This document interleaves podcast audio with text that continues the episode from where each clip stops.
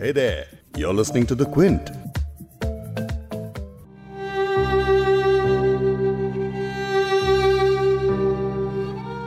देश ने निर्भया गैंगरेप मामले में हाल ही में करीब आठ साल बाद दोषियों को फांसी पर लटकते देखा और खुशी मनाई। लेकिन आज भी कई निर्भया ऐसी हैं जिनकी आवाज़ पहले तो समाज तक पहुँचती नहीं है। लेकिन अगर किसी तरह मामला सामने आ भी गया तो सत्ता में बैठे लोग उसे दबाने की हर मुमकिन कोशिश में जुट जाते हैं। यूपी के हाथरस में एक ऐसा ही मामला देखने को मिला है, जहाँ एक 20 साल की लड़की के साथ खेतों में ले जाकर दरिंदगी हुई और उसे बुरी तरह से पीटा गया, जिसके बाद पंद्रह दिनों तक पीड़िता दर्द में कराती रही और आखिरकार मौत के साथ इस जंग में वो हार ही गई। लेकिन इस पूरे मामले ने लचर कानून व्यवस्था के आगे लगे पर्दे को गिरा दिया। 14 सितंबर को जिस दिन लड़की के साथ दरिंदगी हुई, उस दिन से लेकर अब तक यूपी पुलिस पर लगातार गंभीर सवाल उठाए जा रहे हैं। दरिंदगी के कई दिनों बाद जब लड़की को दिल्ली के सफदरजंग हॉस्पिटल में भर्ती कराया गया और उसकी वहाँ मौत हो गई तो बेटी को लेने यूपी से उसके पिता और अन्य परिजन पहुँचे। लेकिन पुलिस ने बेटी को आखिरी बार देखने भी नहीं दिया। परिवार इसके लिए वहीं धरने पर बैठ गया, लेकिन उसे उठा दिया गया। इसके बाद एक पिता और एक माँ को उम्मीद थी कि वो आखिरी बार अपनी बेटी को देखकर विदा करेंगे, लेकिन आधी रात को कुछ ऐसा हुआ, जिसे पूरी यूपी पुलिस एक बार फिर सवालों के घेरे में आ गई। पुलिस ने पीड़िता के शव का रात ढाई बजे अंतिम संस्कार कर दिया। पिता ने लाख गुजारिश करते हुए कहा कि उनकी बेटी का अंतिम संस्कार वो सुबह करना चाहते हैं, लेकिन पुलिस नहीं मानी और बिना परिवार के ही अंतिम संस्कार कर दिया। इसके बाद यूपी पुलिस ने एक और दावा किया कि पीड़िता के साथ दुष्कर्म हुआ ही नहीं था। घटना के पाँच दिन के बाद इसी यूपी पुलिस ने गैंगरेप का मामला दर्ज किया था, लेकिन पंद्रह दिन के बाद जब पीड़िता की मौत हो गई तो पुलिस ने दुष्कर्म के मामले का खंडन कर दिया। लेकिन आखिर पुलिस को दुष्कर्म हुआ है या नहीं, ये पता करने में पंद्रह दिन का समय क्यों लगा? इस पूरे मामले से एक बार फिर यूपी में कानून व्यवस्था और महिलाओं की सुरक्षा पर बहस छिड़ चुकी है। ये पूरा मामला आपको तफसील से सुनाएँगे, लेकिन एक बुनियादी सवाल ये कि निर्भया को इंसाफ मिल गया लेकिन हाथरस की इस बेटी के साथ ये नाइंसाफी क्यों?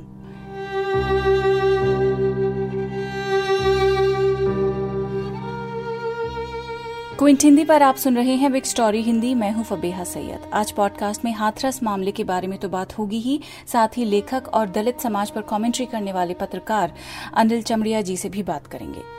पहली बात तो ये कि भारत में दलितों के खिलाफ अत्याचार की जो घटनाएँ हैं वो यहाँ की जो सोच और समझ है जी।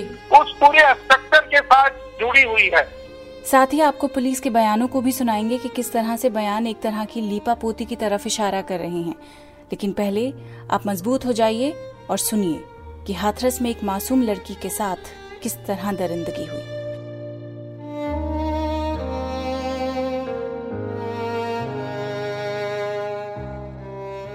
दिल्ली से करीब 200 किलोमीटर दूर उत्तर प्रदेश के हाथरस में 14 सितंबर को एक 20 साल की युवती के साथ हैवानियत हुई। आरोप लगा कि चार युवकों ने मिलकर पहले उससे मारपीट की और फिर गैंगरेप किया। उसकी जीप भी दांतों से कटी थी और हड्डियाँ तोड़ी गई थी। रेप पीड़िता के भाई ने मीडिया को पूरी कहानी बताई। बताया गया कि युवती और उसकी माँ जब घास लेकर लौट रही थी तो चलते चलते दोनों एक दूसरे से कुछ दूर हो गए। तभी चार युवकों ने पीछे से युवती की चुन्नी खींच ली और उसे घसीटते हुए बाजरे के खेत की तरफ़ ले गए, जहाँ युवती के साथ काफ़ी देर तक मारपीट हुई और हैवानियत की गई। जब माँ को पता चला कि बेटी पीछे नहीं है तो वो खेतों की तरफ़ आगे बढ़ी। आगे जाते ही उन्हें बेटी की चप्पल और कान के कुंडल नज़र आए, जिसके बाद माँ चिल्लाने लगी और शोर सुनकर चारों आरोपी युवती को वहीं खेत में छोड़कर भाग गए। लेकिन जब माँ बेटी के पास पहुँची तो उसके शरीर पर कपड़े नहीं थे और कई जगहों से खून बह रहा था। चारों आरोपियों का नाम संजीव, रवि, लवकुश और राजकुमार है। घटना के तुरंत बाद युवती के परिवार ने पुलिस से इसकी शिकायत की, लेकिन पुलिस ने शुरुआत में इसे कोई भी केस मानने से ही इनकार कर दिया।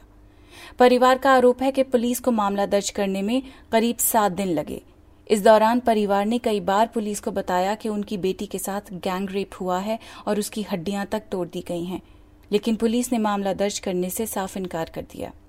एनडीटीवी से बात करते हुए परिवार ने बताया कि शुरुआत में सिर्फ़ मारपीट का मामला दर्ज किया, लेकिन बाद में करीब पाँच से सात दिन के बाद अन्य सामाजिक लोगों के दबाव में आकर पुलिस ने गैंगरेप का केस दर्ज कर लिया। इसके बाद एक आरोपी को गिरफ़्तार किया जाता तो दूसरे को छोड़ दिया जाता था। लेकिन इसके बाद यूपी पुलिस ने जो किया, उससे एक बार फिर लोगों का गुस्सा बढ़ गया। यूपी पुलिस ने युवती के शव को आधी रात करीब ढाई बजे एक सुनसान जगह ले जाकर जला दिया। वहीं कुछ ग्रामीणों ने एंबुलेंस रोककर इसका विरोध किया, लेकिन उन्हें भी पुलिस ने हटा दिया। लेकिन पुलिस का कहना है कि परिवार की अनुमति से ही अंतिम संस्कार किया गया। घटना की सूचना मिलते ही मीडिया मौके पर पहुँची, लेकिन वहाँ मौजूद पुलिसकर्मियों ने कुछ भी बताने से साफ़ इनकार कर दिया। परिवार को, उनकी बेटी को आखिरी बार देखने का मौका तक नहीं दिया गया और उन्हें अंत में सिर्फ़ बेटी की राख मिली। इस तरह से अंतिम संस्कार किए जाने के बाद एक बार फिर लोगों का गुस्सा भड़का और हाथरस में जमकर प्रदर्शन और तोड़फोड़ हुई। 30 सितंबर को पीएम ने सीएम योगी से इस बारे में बात की। जाँच के लिए एक एसआईटी का गठन किया गया। यूपी पुलिस पर देरी से मामला दर्ज करने और पीड़िता को सही इलाज न देने को लेकर पहले ही आरोप लग रहे थे, लेकिन अब पुलिस खुद पर लगे आरोपों का खंडन करने में जुटी है। साथ ही पीड़िता के साथ हुई दरिंदगी को कम बताने की कोशिश हो रही है। गैंगरेप का मामला दर्ज किए जाने की कई दिनों के बाद हाथरस एसपी ने कहा था कि अलीगढ़ हॉस्पिटल से जो मेडिकल रिपोर्ट आई है, उसमें दुष्कर्म की बात सामने नहीं आई। वहीं अब एडीजी लॉ एंड ऑर्डर ने भी पोस्टमार्टम रिपोर्ट और एसएफएल रिपोर्ट का हवाला देते हुए यही बात कही है। सुनिए सोनिया गांधी ने इस पर क्या कहा। आज देश के करोड़ों लोग दुख और गुस्से में हैं। हाथरस की मासूम लड़की के साथ जो हैवानियत की गई वो हमारे समाज पर एक कलंक है। मैं पूछना चाहती हूँ, क्या लड़की होना गुना है? क्या गरीब की लड़की होना अपराध है? उत्तर प्रदेश सरकार क्या कर रही थी? हफ्तों तक पीड़ित परिवार की न्याय की पुकार को सुना नहीं गया। पूरे मामले को दबाने की कोशिश की गई। समय पर बच्ची को सही इलाज नहीं दिया गया। आज एक बेटी हमारे बीच से चली गई। मैं कहना चाहती हूँ, हाथरस की, निर्भया की मृत्यु नहीं हुई है। उसे मारा गया है एक निष्ठुर सरकार द्वारा, उसके प्रशासन द्वारा, उत्तर प्रदेश सरकार की उपेक्षा द्वारा। इस मामले के तूल पकड़ने के बाद विपक्षी नेता राहुल गांधी और प्रियंका गांधी गुरुवार को हाथरस के लिए निकले, लेकिन उन्हें यूपी पुलिस ने ग्रेटर नोएडा ही में रोक लिया। करीब तीन घंटे तक चली बहस के बाद राहुल गांधी को धारा 188 के तहत गिरफ़्तार कर लिया गया। राहुल को रोकते हुए और धक्का मुक्की करते हुए पुलिस वालों की तस्वीरें कांग्रेस के ट्विटर हैंडल पर आप देख सकते हैं। अब इस मामले को लेकर दलित समाज विरोध प्रदर्शन कर रहा है और सवाल पूछ रहा है कि ऐसा क्यों? इस पर बात करते हैं लेखक और दलित समाज पर कमेंट्री करने वाले पत्रकार अनिल चमड़िया जी से। पहली बात तो ये कि भारत में दलितों के खिलाफ अत्याचार की जो घटनाएँ हैं वो यहाँ की जो सोच और समझ है जी। उस पूरे स्ट्रक्चर के साथ जुड़ी हुई है। जो मैं ये कहता हूँ कि दलित दमन जो है वो घटना नहीं है वो एक विचारधारा है। तो ये घटनाएँ होती रहेंगी। जब तक कि कोई स्ट्रक्चरल कोई चेंज नहीं आता है सोसाइटी में, दूसरी बात कि आप ये मान के चले कि दलितों को अभी तक इंसाफ नहीं मिला है। जो इंसाफ उनको चाहिए संविधान के मुताबिक वो नहीं मिला है, लेकिन उसके साथ साथ जो उनके पास अपना है, जो उनका अपना स्वाभिमान है, जो उनकी उनकी चेतना है, उसको भी छीना जाता रहा है। ये जो सारे हमले होते हैं ये उनकी जो चेतना है, उनकी जो जागरूकता है, उसको खुद करने के लिए, उसको मारने के लिए किए जाते हैं। तो मैं ये समझता हूँ कि आप पूरे भारतीय समाज में इस तरह की जो घटनाएँ होती थी, उसके इतिहास में, मैं ये नहीं समझता हूँ कि कोई एक भी उदाहरण आप दे ले, दे सकती है, जिसमें कि दलितों को इंसाफ मिला हो। एक भी घटना नहीं बता सकती है ऐसी। और इंसाफ के लिए उसे गर्दन की ठोकरें ना खानी हो। और इंसाफ क्या है? इंसाफ वो अपने लिए नहीं माँगता है। वो ये कहता है या कहती है कि जो दरिंदा है जो जिसने उस पर अत्याचार किया है उसको अपने कानून के अनुसार अपने कानून के अनुसार उसको सजा दे दे। अन्यायकारी को सजा देने की मांग करता अपने लिए इंसाफ की क्या मांग करेगा? क्या हम्म। करेगी? हम्म। मेरे पास हज़ारों की संख्या में घटनाएँ हैं जिसको मैं अभी से शुरू करूँगा तो शायद एक घंटे तक आपको उन घटनाओं का नाम बताता रह जाऊँगा और उसमें इंसाफ नहीं मिला। चाहे रोहित वेमुला केस हो या अमरोहा के एक मंदिर में जाकर प्रार्थना करने के लिए एक सत्रह साल के बच्चे को गोली मारने की खबर हो, या अब ये हाथरस में जो हुआ, वो हो। इस तरह बेशुमार खबरें आती रहती हैं, लेकिन इन मामलों में विक्टिम को इंसाफ मिलता है कि नहीं, ये हमें कभी पता नहीं चल पाता। मीडिया की भी अगर बात करें तो मीडिया भी सिर्फ़ दो दिन तक अपने टीवी स्क्रीन पर पीड़ित परिवार को जगह देती है, और फिर कई दिनों तक सुशांत सिंह राजपूत की मौत और रिया के ड्रग कनेक्शन की चर्चा में जुट जाती है। लेकिन हाथरस में अगर वो बच्ची खुद अपने बयान में ये कहती है कि उसके साथ रेप हुआ है तो उसे पुलिस नकार देती है। आखिर क्यों? इस पर भी सुनिए अनिल चमड़िया जी को। भाई देखिए जिसको मीडिया कर रही है आप देश के चंद घराने चंद अखबार और चंद चैनल उन्हीं को आप मीडिया हम और आप मीडिया कहते हैं। जी। और वो वो जो भी है वो हमेशा से हमलावरों के साथ रहे हैं। जो हमला करते हैं जो अत्याचार करते हैं उनके साथ रहे हैं। हाथरस की घटना भी कोई नई घटना ऐसी नहीं है जिसमें कि विक्टिम के पक्ष में पब्लिक ओपिनियन बनाने की बात मीडिया ने की हो आज तो हर शहर से लोकल एडिशन निकलने लगे हैं और उन लोकल एडिशन में भी हम देखते हैं कि जो लोकल एडिशन में भी जो इस तरह की घटनाओं की खबरें आ जाए नहीं आती है हम्म। आप हाथरस के जो लोकल एडिशन है लोकल जो पेजेस छपते हैं उनमें भी हमने नहीं देखा कि घटना घटी है और घटना घटने के बाद जो वहाँ खबर स्वाभाविक तौर पे जो खबर आ जानी चाहिए वो वो, वो आई हो। नहीं आई। हम्म। वो नहीं आई। तो मैंने कल अभी सब किया कल। गूगल में डाला दैनिक जागरण लखनऊ हाथरस।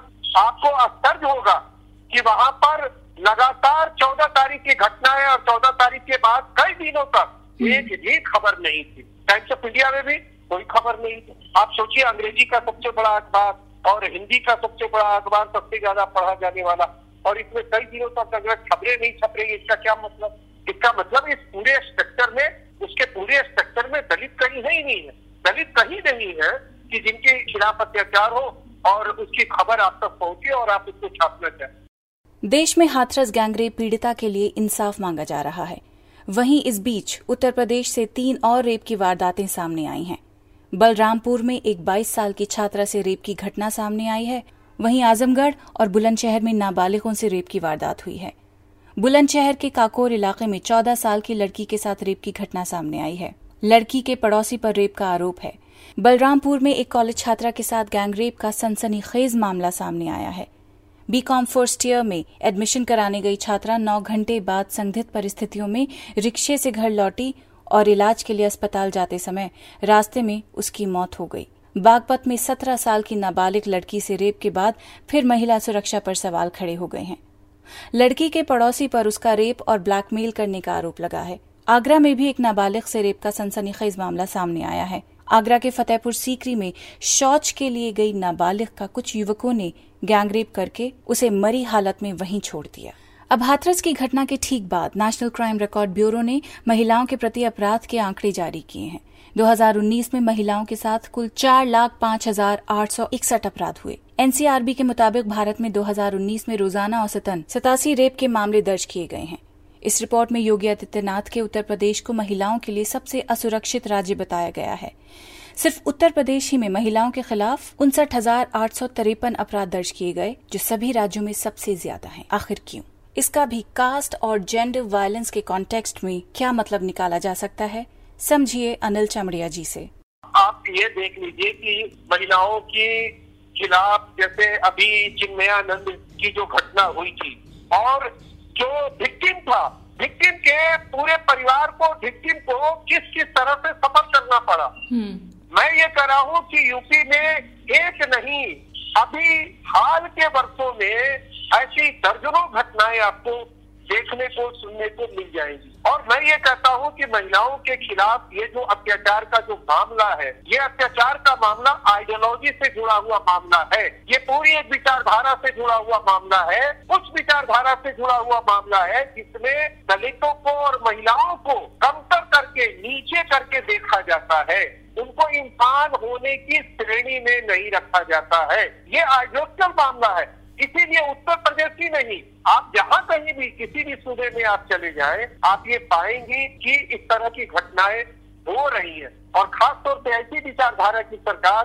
जिस विचारधारा को आज की जो रूलिंग पार्टियाँ हैं और जो रूलिंग पार्टी है बीजेपी उसको कैरी करती है, उसकी प्रवक्ता है, उसकी एक तरह से उसकी संरक्षक है तो ज़ाहिर सी बात है कि उसके राज्य में यदि महिलाओं के खिलाफ और दलितों के खिलाफ एक साथ इस तरह की घटनाएँ खूब हो रही है तो मुझे कोई हैरानी नहीं है। आइडियोलॉजिकल जो स्ट्रक्चर है यानी विचारधारात्मक जो ढांचा है उससे वो जुड़ी हुई बात है। मैंने शुरू में कहा कि जो दलितों के खिलाफ उत्पीड़न है वो घटना नहीं है एक विचारधारा है। जी बिल्कुल। जब मैं ये कह रहा हूँ तो इसका मतलब ये भी कह रहा हूँ कि हम लोग तो प्रोटेस्ट करते हैं वो घटनाओं का प्रोटेस्ट करते हैं। हम विचारधारा का प्रोटेस्ट नहीं करते हैं। इसीलिए हमारे यहाँ बहुत सारे हमारे यहाँ जैसे ब्लैक पैंथर है तो दलित पैंथर भी बन गया हमारे यहाँ। हमारे यहाँ बहुत ही एग्रेसिव इस तरह के आंदोलनों की पृष्ठभूमि है बैकग्राउंड है। लेकिन उसके बावजूद ये घटनाएँ हो रही है। इसका मतलब ये हुआ कि हम केवल घटनाओं पर रिएक्ट करते हैं आइडियोलॉजिकली हम लड़ाई नहीं लड़ते हैं। और जब तक कि आइडियोलॉजिकली हम नहीं लड़ाई लड़ेंगे, इस तरह की घटनाएँ नहीं रुकेंगी।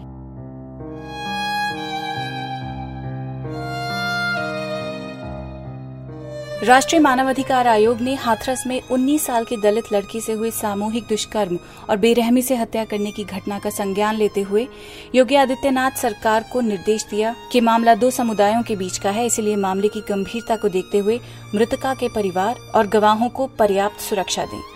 सरकार को चार हफ्तों के अंदर नोटिस का जवाब देने के लिए कहा गया है। साथ ही महिला आयोग ने भी आधी रात को हुए अंतिम संस्कार पर डीजीपी से जवाब मांगा है।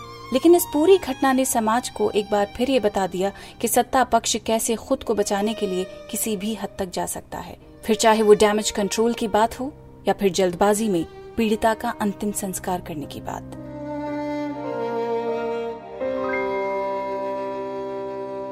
इस पॉडकास्ट के एडिटर हैं संतोष कुमार और इसे प्रोड्यूस किया है फबीहा सैयद ने। अगर आपको बिग स्टोरी पॉडकास्ट सुनना पसंद है तो क्विंट हिंदी की वेबसाइट पर लॉग ऑन कीजिए और हमारे पॉडकास्ट सेक्शन का मज़ा लीजिए।